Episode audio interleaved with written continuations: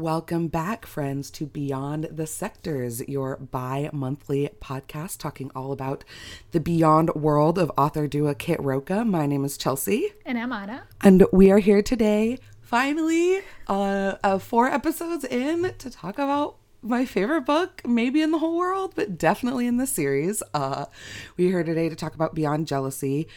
Do we want to talk a little bit about the short that comes between Beyond Pain and Beyond Jealousy? We, I mean, just a little bit. I don't think it's a very Okay. deep book, so we can just. Okay, so Beyond Temptation, and it's the story of Emma and uh, Noah Lennox.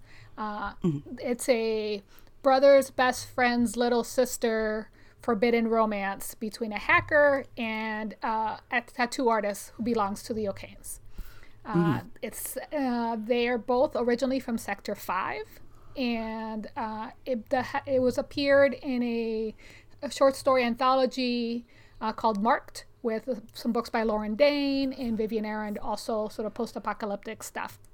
Mm-hmm. Um, Which is partly why we wanted to talk about it because you read it in that collection or when it came out in that collection. And I, because I purchased these as like the huge bundle, I basically just read them all as like one huge, like, mm-hmm. so the, the context of that publishing and the way that that story had to work both for that anthology and in the world of the O'Kanes is a little bit of like context I didn't have when I was doing my reading. So how do you think I think it's that kind of worked? Well, I think when I first get in, got into it, it was a good sort of primer to what's happening in the O'Kane world.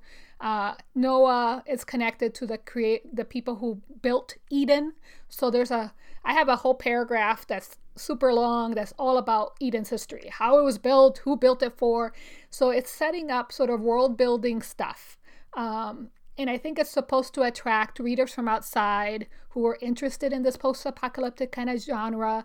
Um, The other books in the in that um, collection, like Lauren Danes, is also um, a uh, MFM uh, romance. So I think it was sort of thematically sort of having that sort of like post-apocalyptic worlds have other different uh, uh, definitions about love that are more open than maybe what were traditionally accepted.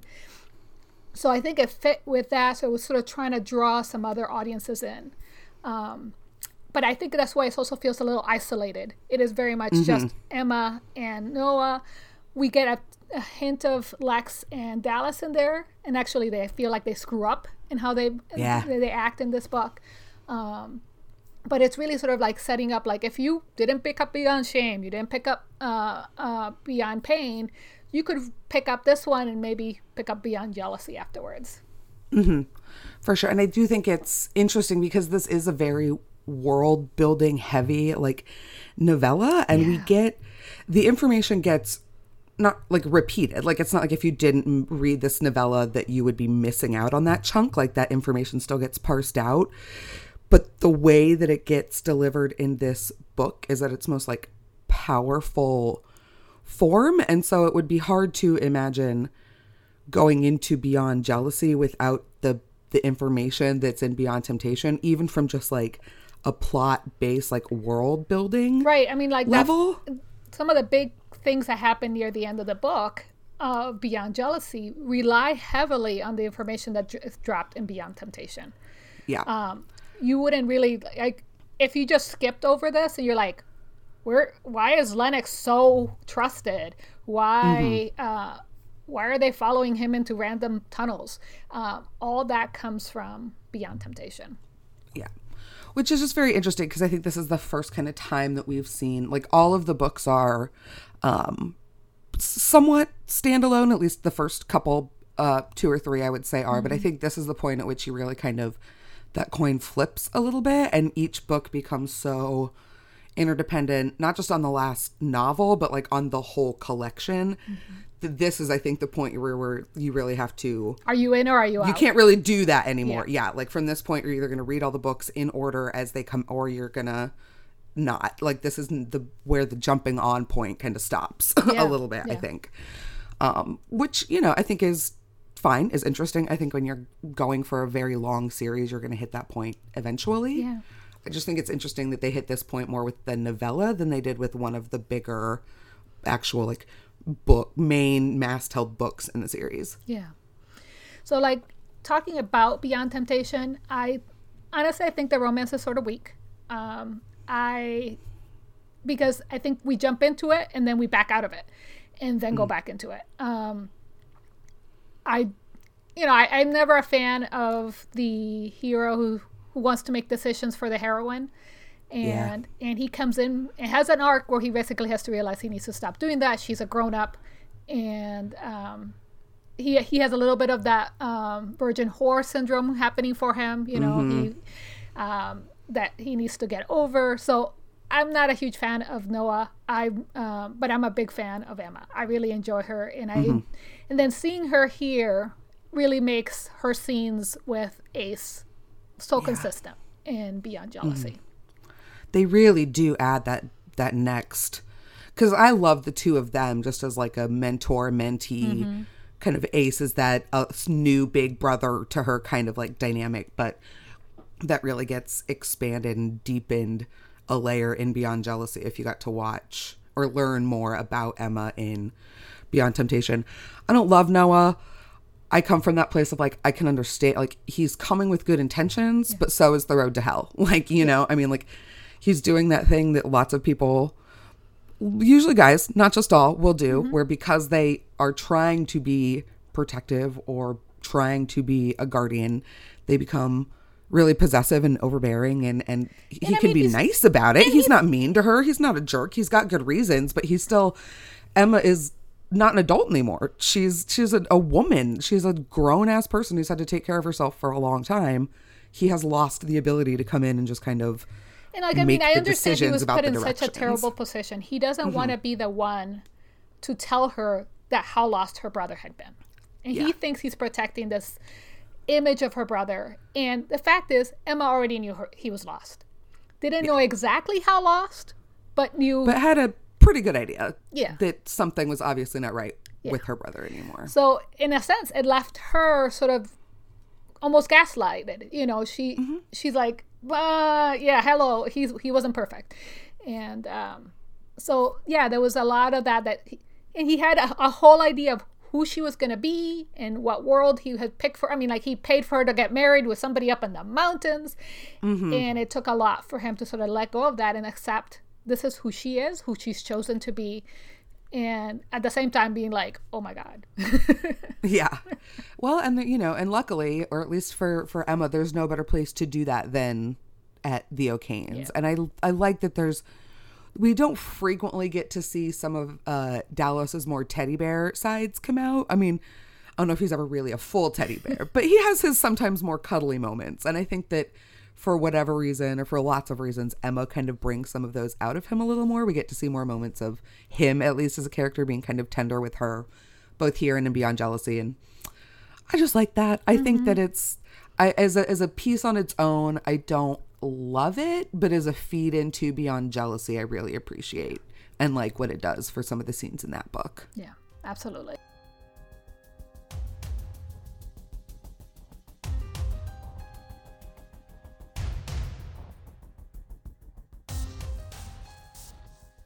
So let's go ahead and talk about that book. do you want to go ahead and do a quick plot sum for Sure. Beyond so, Jealousy? uh, Beyond Jealousy is the story of Rachel, Ace, and Cruz. Uh, they've been circling each other f- through the first three books in the series. Um, Ace and Rachel have had this long flirtation, not going anywhere, but they're both interested. So, Ace playing it like he's gonna move on it eventually, but really not. And then into their lives comes Cruz, and first Rachel and Cruz are together, but Rachel's conflicted feelings over Ace break them apart. And then it's Cruz and Ace uh, going around town together and falling in love, but never acknowledging it. And then finally, there's this catalyst of putting them all three together, but it's it's a, a triangle turning into a triad, and they're all sort of trying to feel where they belong and the ups and downs of that.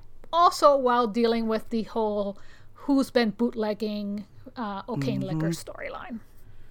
yeah, things really take off in this book, both in terms of like relationship dynamics and like kind of complicating that, and then also the bigger picture like plot stuff like has taken some steps but really like jumps off Yeah. from here to the end of the series things just go like a rocket in terms of the background plot Well, and I was just struck last night of how many characters that I'm like, bam, bam, bam. Like these are going to be pivotal characters moving forward that get introduced here.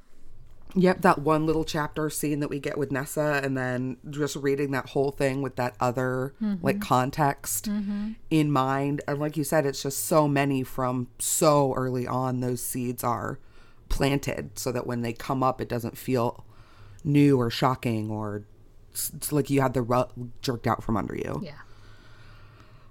this is a book and i think the reason i like this book so much is because this is a book about worthiness and belonging and about dealing with accepting those feelings both towards oneself and that also you have towards other people. Every character in this book struggles both with kind of like feeling worthy in their own mind and then accepting the acknowledged worthiness of other people which is just like oh it's such a catnip for me. The, all those emotional conversations are such a catnip for me. Yeah. No, I mean, it's beautiful because, I mean, we've been seeing Ace develop, we've been seeing the difference between his public face and his secret hurts.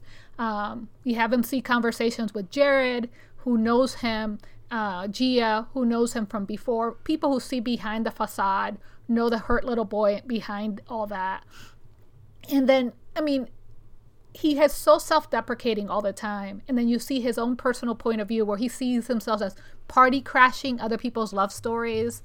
Yeah. And even in this story where rachel and cruz see him as an integral part of their relationship he sees himself as outside of that uh, and always trying to avoid that conversation because he has anticipated that it's going to crash and fail. Um, Yeah. yeah so i, I really connect to that.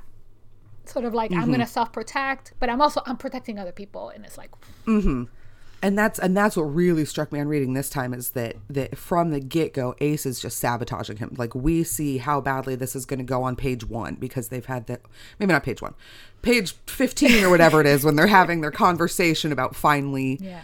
Kind of just f- f- doing it trying the thing where all three of them are together and they you know Rachel is in, and granted, you know, we're in Ace's head, but Rachel seems in, Cruz seems in, and Ace says, Sure, I'm in. But even as he says that, he's thinking, Until you guys don't need me anymore. Right. And then I'll bow out and you guys can be happy together, just like it's always going to be. Like, And- even as he's making that first declaration, he's already half backed out. And well, and, and that like You pays off with the whole situation where Cruz got him to do the like to take this chance by sort of saying, Mm-hmm. "But, you know, you know, I'll take care of her, and not realizing how that would hook Ace in the way it does.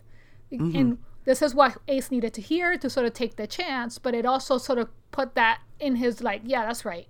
It's gonna be really you two in the end. Mhm. And it's because Cruz says, I'll take care of her. Cruz doesn't say, I'll take care of like you guys. Like, I'll take care of the both of you, or I'll take care of you if you need it. Yeah, and I mean that's such a great arc of having Cruz realize he hasn't told Ace how much he loves him, um, and that he needed to Mm-hmm. yeah. verbalize it, to say it to Ace.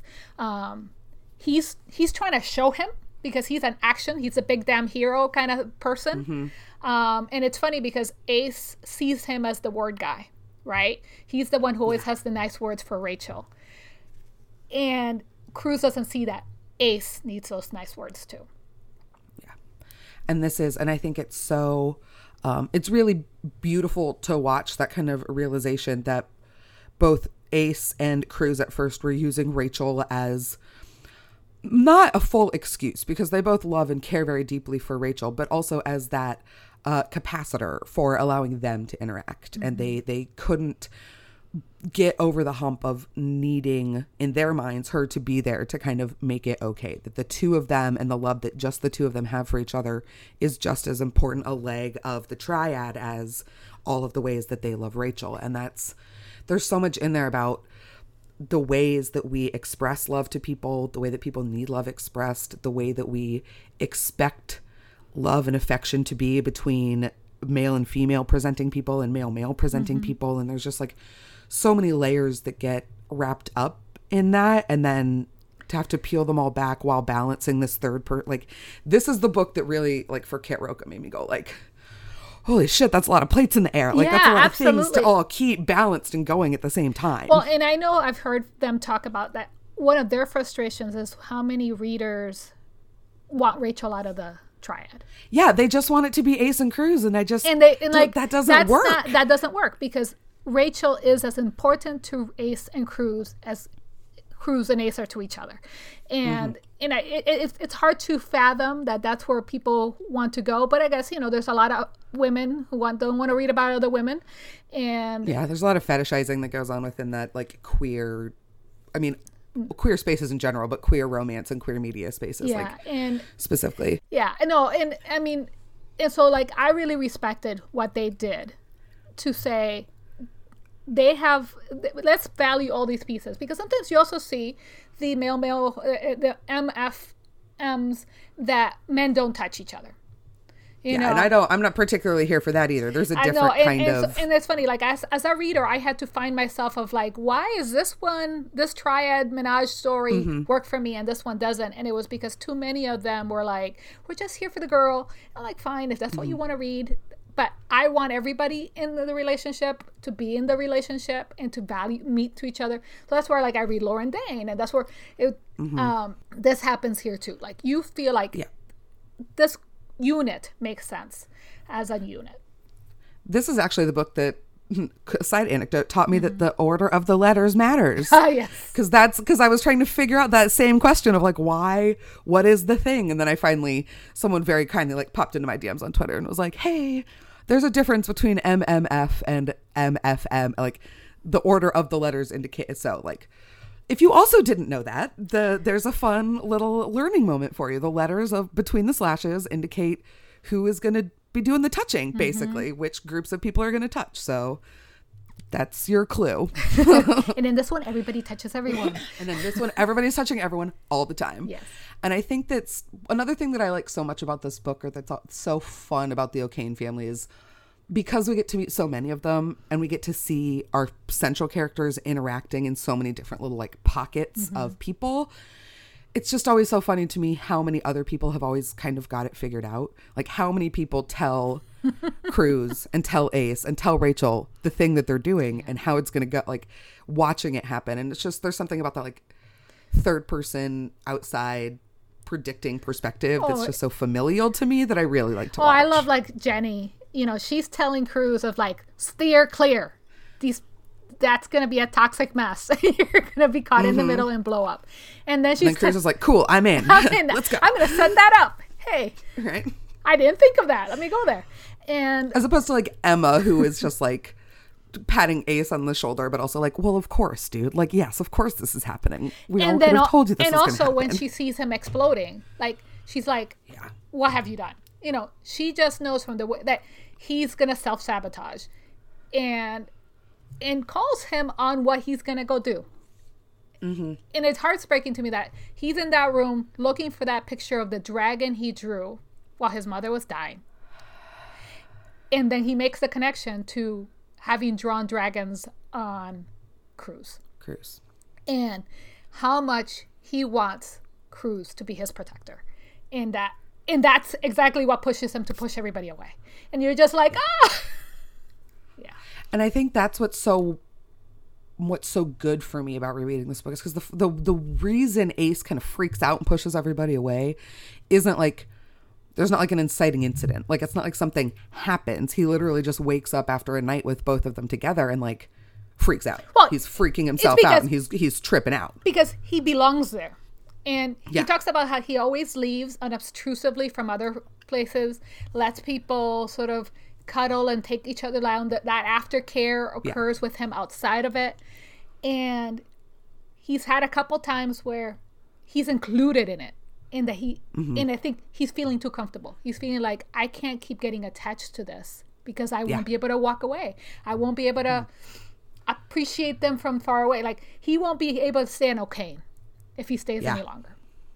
Yeah. And oh, that moment. Like I like Ace Alexander Santana like has always been my favorite character for many reasons. This book primarily being one of them. Like you were saying, Anna, with that just whole uh, with the struggle. Well, that's what we'll call it the emotional struggle of that acceptance and that appreciation and that just always being half out as a protective measure and not realizing how much difficult that and how much things. hurt he is causing in his Yeah. protection. Yeah. Because when he goes in there to have the scene where he. So basically, like Anna said in the plot summary, they try each of them as couples, and then they kind of basically just all have a talk and finally decide that they're going to stop messing around and they're just going to try the thing. And then there's a fight. Gonna get drawn And away. then there's a fist fight. and there's a fist fight. Uh, and then there's lots of having sex. Mm-hmm. And then basically, because he's tripping himself out, Ace just walks in there and he blows the thing up like dynamite. And that scene is one of the most painful scenes to read in this entire. I mean, it, I think it is the most painful scene in this entire book because nobody knows why he's doing it. I don't even think Ace knows in a way that he could articulate why he's really doing it. And Rachel and Cruz are just left so stunned and so hurt They're the blindsided. things they say They're really Ace. blindsided because Yeah. Rachel thought we're all in, and Mm-hmm. and so she's trying to like, what have we done? You know, she's trying to figure out what has gone wrong, and there's nothing that has gone wrong. And Cruz knows because Cruz knows, I think, a little bit more of the parts of Ace that he keeps Mm-hmm. pulled back. So Cruz knows just by looking that he's he's bugging out Mm-hmm. and that what he he's doing it he is not what he wants to, but he's being irrational. Not that Cruz can stop it. Um, and Well, then the it- bra- the way I think he could have tried, and I think that's where he really that's fair. uh, regrets because you have a lot of things he doesn't say. There's a lot of lines in that. That's where it was interesting. I read the end of Je- Jealousy rather than listen to it last night, and you see that in italics thoughts versus what he's verbalizing, and he doesn't mm-hmm. verbalize just the things that Ace, I don't think Ace actually would have stopped then, but Yeah, I think but an effort could have been made. it could have been made and i think that's where cruz is sort of trying to be in control trying it, it, all the things that ace admires in him are actually what's keeping ace uh, keeping cruz from verbalizing some things to ace that he needs to hear then. Yeah.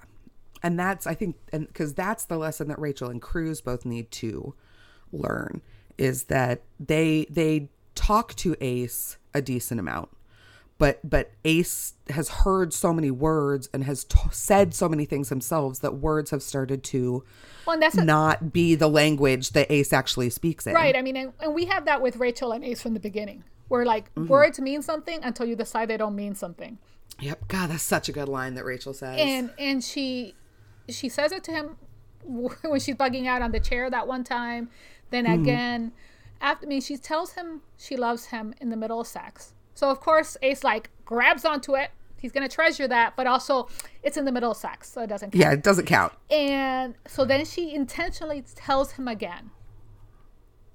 And he still doesn't want to hear that. He's still he's still so no i can't i can't open myself up to that. Mm. And i mean that that So yeah. Yep. And it's just so so to watch to see that and the way that both of those lessons have to be learned, both the giving and the accepting. I just think the way that it culminates is so beautiful and I just think that the fact that they have a getting back together talk and a getting back together scene, but really it's it's not it was not as fraught for me on this reading as I think it's been in the past and I think it's because even as they all go into this moment this big battle moment that we're going to talk about with like the mm-hmm. actual like politics mm-hmm. in Eden that there's a, a knowledge there or a, a what am I trying to say? That there's almost like a, that there's a confidence on everybody's part that this is just That- somehow another another break that will be fixed. They just don't know how. Like that's the frustration Right, is that they just don't know how to fix it. yeah and i mean i think it's interesting um when all things are said and done and ace comes back it's a big thing that he's the one who comes back. He mm-hmm. sends them away and then he's the one who has to get up from his sick bed and actually go back to them. Mm-hmm. That is going to be important for their building forward. Um, because that, that i mean i think that's just what ace hasn't done.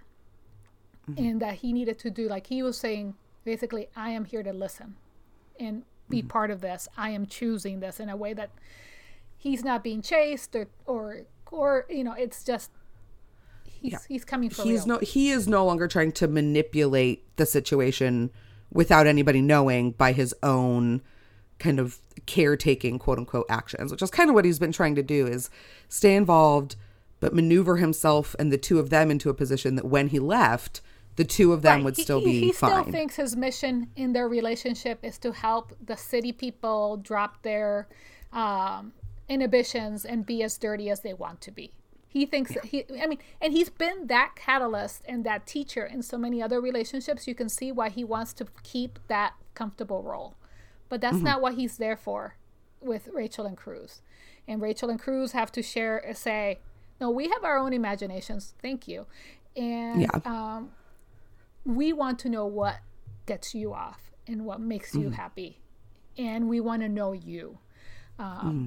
So that means actually answering questions without deflecting, um, which and ooh that's hard for people like us who use humor as our defense mechanism. Ooh is that tough? And so you watch ace it's so hard for him to do that. And it's it's it's something he'll continue to to do and kind of wrestle with that balance in the background of the books like to come. I think this is the point at which we start to see a little bit more sincere ace and a little bit more of the the that other side that's not just always so And you have that scene, and yeah, and, and you have that scene where he walks in to Ra- Rachel's sort of like surrounded by the girls, um, after she's been attacked, um, and there's the baby, and he knows he's there to sort of like calm Rachel down and bring her down, and he has this one where he picks up the baby, and everybody's like, "Ace, adorable Santana," and I think of that that line because he thinks of himself so as unlovable, as not worthy of love, and but he can joke that he's Ace, adorable Santana. You know, it's like, Yeah. wow, and it so there's that moment where Rachel's holding the baby's uh, being fingers being held in the baby Hannah's fist, and he has the baby on, and it's such a beautiful foreshadowing of where things are going to go for them. Um, before there's gonna there's gonna be all sorts of crap that happens in this book to them. Yeah, yeah, yeah. But it's I think that's a little promise of this is where he's at. He's living a half life because he's protecting himself, but he's gonna have that life. Yeah. And I think it's really that that scene is really important that the scenes in which we get to watch right before they fight Cruz and Ace getting to talk. I think that's one of their most vulnerable moments with each other that doesn't involve them being naked in a shower. Which I really like that scene. No no shade. That's a mm-hmm. very appreciated mm-hmm. scene.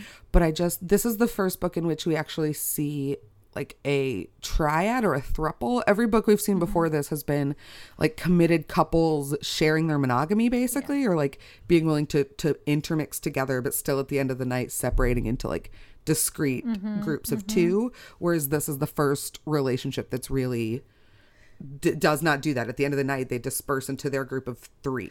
And later on, we'll get a quad. This is our first triad. But so I think that And I think Wa- I mean I, I really love that. that. it's not all sex because Mm-hmm. a lot they have to have these conversations and it's not easy because because you have I mean they they make the mistake of talking for each other often Mm-hmm. and they need to that's part of the stuff that they, they, they have to disassemble as a as a triad is sort of like having these side conversations where they're taking care of the other without actually like let's have the conversation as the three of us Um yeah.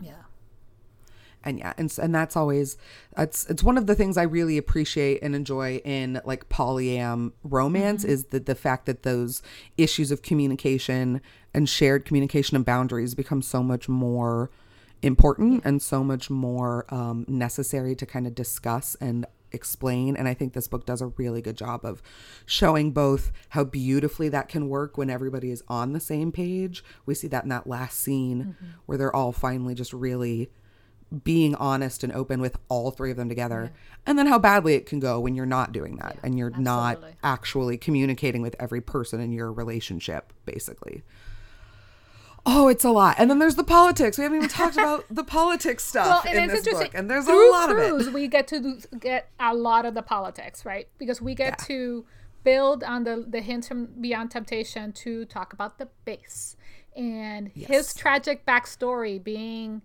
uh, raised in a basically military compound to be a soldier from birth and knowing that his mother is there but is devoted to the cause so of the heartbreaking. base right so we get to see okay like there's eden and then now there's this base that maybe supplies and controls eden so that, i think mm. that raises all the stakes so it's not just these yeah. like hypocritical religious politicians inside their glass tower uh, but there's gonna be some badass uh, armed scary folk, which we've gotten a little bit of some hints of. You know, we know Bran with special forces and all this kind of stuff. Mm-hmm.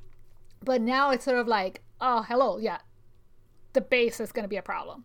Mm-hmm. And we got our introduction to um, uh, Holtra, the the we we mm-hmm. have Ashwin and Kora. we get to meet both of them. Well, I guess we kind of we meet Kora we and that we Kora, hear her name Kora and Bellamy, she's described and to us, Kora Bellamy. And, and, she's she she's like what she does is heal, you know, and it's completely consistent to what she's going to be in the Gideon's Riders books. Um, mm-hmm. But we don't know exactly all of that what that means. We do know that yeah. there's some scary ass genetic engineering that has occurred to create uh, these cold, highly functioning soldiers that yeah. now Cruz owns a favor to.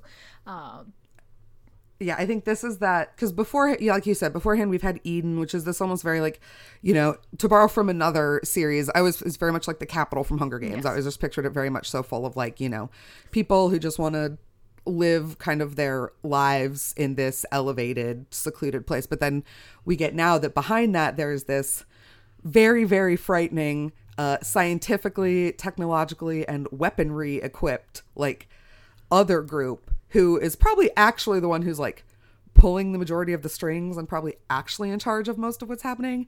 And they're not fucking around. Yeah. Like they're not just here to, like you said, sit in piety and lord themselves over other people. They're here to cause actual damage mm-hmm. and that and i mean and, and there's a reference to have they've gone and messed up with other cities which again is another uh, mm-hmm. uh, we don't have a lot of references before to what's outside of eden and the sectors and this in this book we get our first sense that yeah there's places beyond beyond mm-hmm. and beyond mm-hmm. the farm.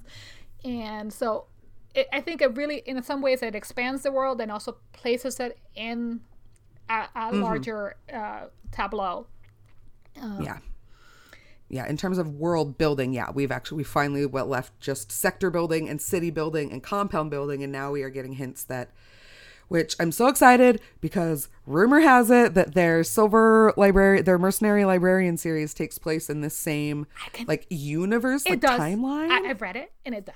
But I will say you can read Silver Devils and Mercenary Librarians without ever reading the Beyond books. Yep. But if you did, you're gonna be like, ah, when I get to it. Yeah which you guys know me i've already mentioned i love that feeling i love those little easter egg things that like pop up so it's it's fun to in this book start to really kind of mentally almost draw the map or like the yes. outline of like what this bigger and we get more and more of that as the stories go on and we have to kind of push further boundaries but this is the one where we finally start to is it in this one or beyond temptation that we actually find out why eden survived Right, and that's in Beyond Temptation because we find okay. out. We, See, that's I read them so close together that I'm like no, it's in Beyond Temptation because stuff. we we had already heard previously that they hadn't been online, right? Mm-hmm. And then in Beyond Temptation, we find out that you know there was a coup where the city's mm-hmm. taken over, and there's the city was not complete, so there's all these things that are. Uh, sort of left hanging that are entrances in and out of the city, but that's why it wasn't part of the grid, so it didn't this fry with all of the mm-hmm. Flares. The rest of the world. Basically. It wasn't online it, it, yeah. at the time. Mm-hmm. Uh, so yeah, so, it's sort of like a stolen paradise eh, on top mm-hmm. of it being what it is. So. Mm. Which comes into play in this book because those that's that infrastructure that was unfinished and then kind of got uh, intentionally erased mm-hmm. from the records about existing, those are that's something that Noah's father did. And so Noah has this kind of like secret inside info on how to navigate Eden that becomes very, very important to them in this book as they're trying to figure out this bootlegging operation and who is doing it and what the like politics are. We learn in this book that it's not that Dallas is being double crossed by a double crosser and that like the person he's partnered with maybe or maybe isn't actually betraying him, but also is Well, there's this eh other fifth sector big power that we're meeting who is definitely trying to like stir some shit up. yeah, no, I mean, I, there's so many layers of, of figuring out who's the actual threat, and we have uh, a lot more with Liam Riley, who is Rachel's dad. He is uh, Dallas's partner in the city, um, and that plays into Rachel trying to her insecurities of not feeling like she deserved to be an O'Kane, but was sort of forced to be an O'Kane because Given right it's a, a business partnership kind of thing. And her insecurity about that i think is easier to dismantle because she's been around long enough to know that Mm-hmm. she has value for herself but she has to then in this book sort of stand up to daddy uh, who who rejects the idea of her being in a triad who uh, goes and threatens uh, ace uh, basically gives him the like you better not hurt my daughter speech and doesn't give it to Cruz because sh he he doesn't think he's gonna last. Because Cruz is a quote good old like Yeah. Cruz is that good old like soldier boy who wouldn't possibly which I think is interesting because I've heard the authors talk before and I've also noticed this on rereadings before too is like it puts the dichotomy of like sex versus violence at this weird kind of intersection because like Ace was a sex worker in Eden. Right. So he gets the talking to because that's not okay. Cruz was a murderer in Eden or a soldier or what have you. But that's fine. Mm-hmm. Yeah, that's fine. That doesn't deserve a talking to. We're cool with that. So just like those subtle ways of revealing like the priorities of culture in Eden. This is just like Mm-hmm. Yeah, like- plus I just hate Rachel's dad when he goes in to talk to Ace because it's just it. Uh, but yeah, but it, it sort of does talk about like what are the accepted, and, and, and really sort of places him on where, like I, I think he can see Cruz as being somebody he could bring into his gang, uh, uh, in the way that he just doesn't know what to do with Ace, and Yeah. partly it's yeah he's consorting with the rich people versus the poor people element but it's very much you're a sex worker and i don't i reject that for my daughter Yeah, I can't. Yeah, it's literally. It's you very much look at that vibe of like Cruz could come to the dinner table, and you know we could have respectable dinner table conversation if he was my quote like son-in-law or what have you, and that just couldn't. Like Liam Riley couldn't bring Ace to his table because Ace has that sordid reputation, which we learn is also kind of just a clever marketing tool slash like handy. yeah no that was really has interesting too like up. he actually has a lot more conflicting feelings about basically the frauds he commits by selling Yeah. the the fake scandal uh, paintings uh, more because he like it feels like it's not honest work like going and fucking one of these uh, rich women would have been. Um, so it was it- it's an interesting sort of point of view. And and I also really loved what we saw. There's a lot of fathers in this book and, Yes. and mothers. Um, because we have of course rachel and liam uh, their tension. We have the absent mother for uh, both cruz and ace absent for different reasons and for uh, but they're both absent and gone um, but eladio being uh, ace's mentor and jared's mentor and uh, gia's mentor um, is really interesting of how they all had different relationship with him and how Ace doesn't feel he lived up to what Eladio wanted from him because he couldn't be as cold and disconnected. He he just had to feel those feelings. Um, And yeah, that was so interesting to me. The the I was suddenly like struck with like how many because we also we haven't talked about this. We have the very big stuff with Maddox in this book. Oh yeah, this is yep. This is where all of that first starts to because this is when kind of unravel a bit. people realize it's some people who had I didn't realize Maddox uh, is Maddox uh, Adrian Rios, uh, the the grandson of the prophet, and um, there's that sort of that ghost mother and the the ghost grandfather in that when he's trapped in the vault. oh god. That whole scene of him being in the darkness and having that basically like flashback hallucination like that's the first like mad s- everybody has tragedy in this world because this is a world that is going into chaos but like mad story and the the deep hooks and ripples and ways that mad's tragedy has like expanded throughout his life. Mm-hmm. We get even just like the smallest hint of it in this book when he's trapped in the cave in but like it's such a powerful statement on like you were saying on parents on mothers on the relationship and the legacy and the power of relationships to mothers and fathers and and it comes back grandfathers and and then we have then lily who is introduced in this Mm-hmm. book she is max fleming's daughter he, max fleming the, the leader of five and wife of the second in command of logan beckett Logan Beckett, I something think. Beckett. There you go. Yeah. Um, and she is viscerally remembering being 15 and being promised to Logan, and how that's the first time he, she also saw her father backhand her mother, uh, right there on her birthday party. So there's like that whole like her mother stood up for her and pays for it immediately, um, and so then she has she goes decides that the best way to survive this is going to be icy numbness. Um, So yeah, and her mom is the one that teaches her that. Her mom is the one who kind of basically basically like shows her here's the medicine pharmaceut- cabinet. Here's the here's the pharmaceuticals that you need to Mm-hmm. survive while married to one of these bastards. Um, yeah, so uh, lots of mothers and fathers in this book. I think more present than in any of the previous books.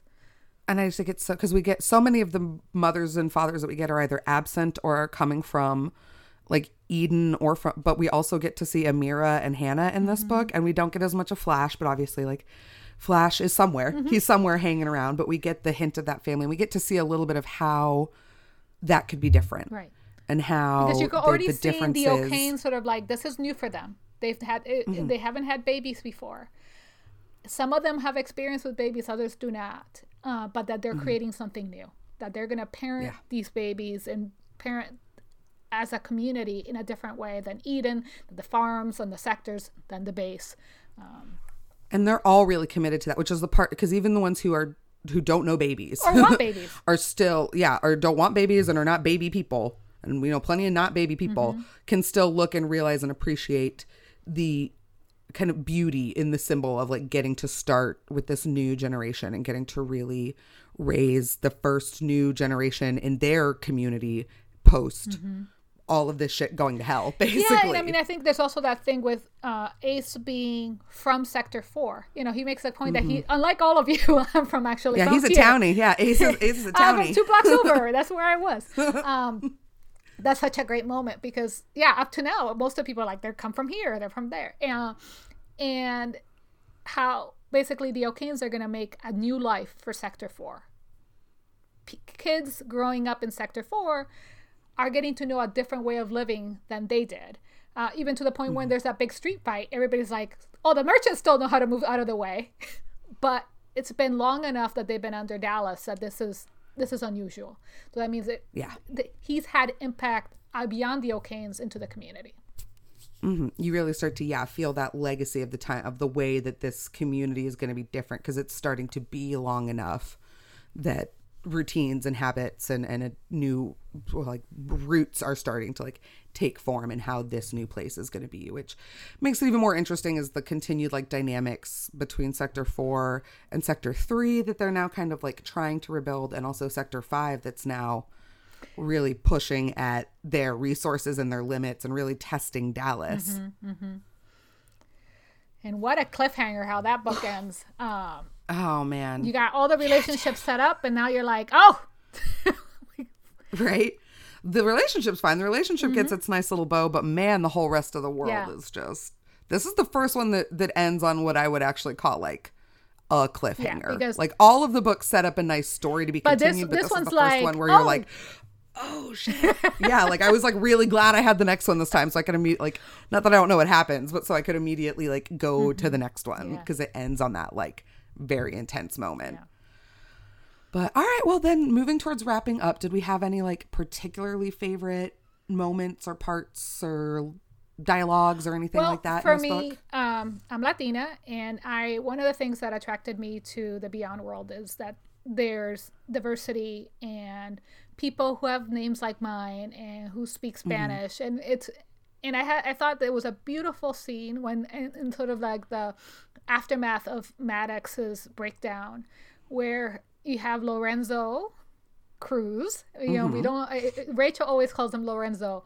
Um, uh, sort of talking about his sort of disconnect to his uh, racial background. That he, his mother was old from old Mexico, from beyond the border, kind of thing, and but he never learned Spanish. And then you have Ace, who does know Spanish and has more of his Latino background.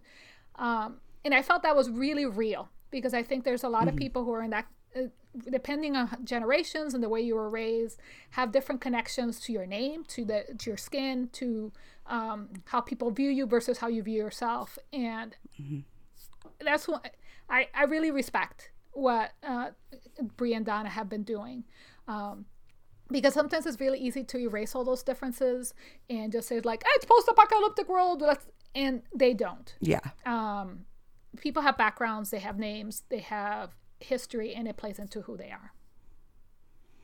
I agree, and I can, as somebody who's not uh, Latina, I can still really appreciate the the fact that even amongst a world that can seem so different to ours because of so many like technological reasons, that that culture, that wrestling with that culture, and that people wrestling with the the legacy of where they come from and how that interacts with who they are now and where they're going like that's still always like that's a people thing mm-hmm. that's always mm-hmm. going to be a people thing i also just think in that specific instance it's an interesting kind of thought process to think about the fact that this world like like cruz doesn't say that his parents are from mexico they say he they're from beyond the south border. of the old border yeah. or beyond the old border and like this is a world that doesn't have those same borders and delineations anymore because it's kind of fallen apart and what that does for the way that people identify themselves and, and identify each other and just how that would make that happen, I think is a very interesting kind of thought experiment because it's not going anywhere. No. Like if anything else, that's what it taught us is that that wrestle isn't going anywhere in people. Mm-hmm.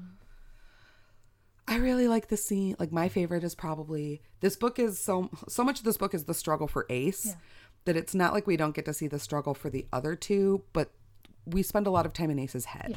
So I think there's this really beautiful moment when they're kind of finally all laying their cards bare at the end where Cruz has to say to him like you don't think I've ever worried about not fitting in because you and her have known each other for a decade mm-hmm. or however long. Mm-hmm.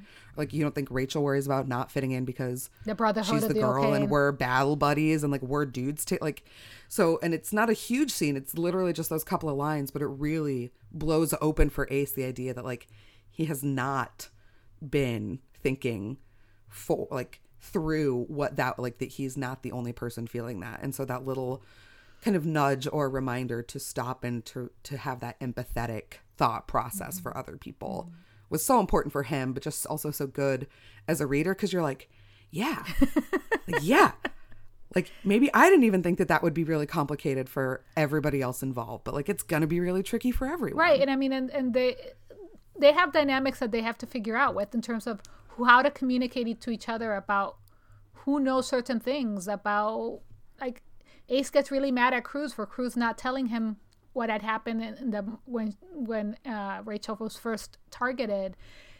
Mm-hmm. And that just sort of connects to like there's they they're gonna have different roles in different relationships, and they need to realize that it's not easy. It's they have, they have to be intentional about talking mm-hmm. to those things. Yeah, it's beautiful.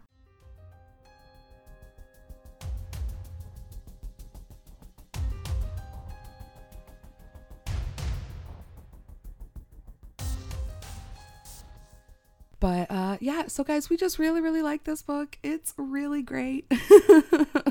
I'm very excited for the next one, but this one will probably always be a perennial fave. I was telling Anna before we started recording that like as I'm adding these on Goodreads, it's like every couple of years the same, you know, rereading the same book, except for this one, which has been every year since I started reading the series.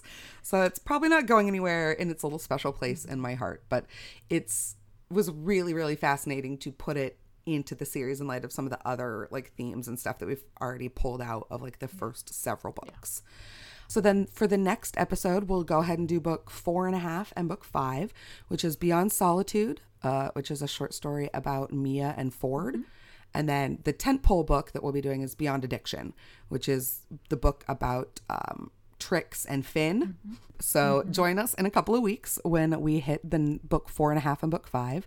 Um, until then, where can they find us on the internet? Uh, find us on Beyond the Sectors on WordPress and uh, Beyond Sectors on Twitter. Perfect. I'm on Twitter at an outlaw life. And I'm on Twitter as Anakoki. And until next time, friends, take care of yourselves and take care of each other. And we'll see you beyond the sectors. Bye. Bye, guys.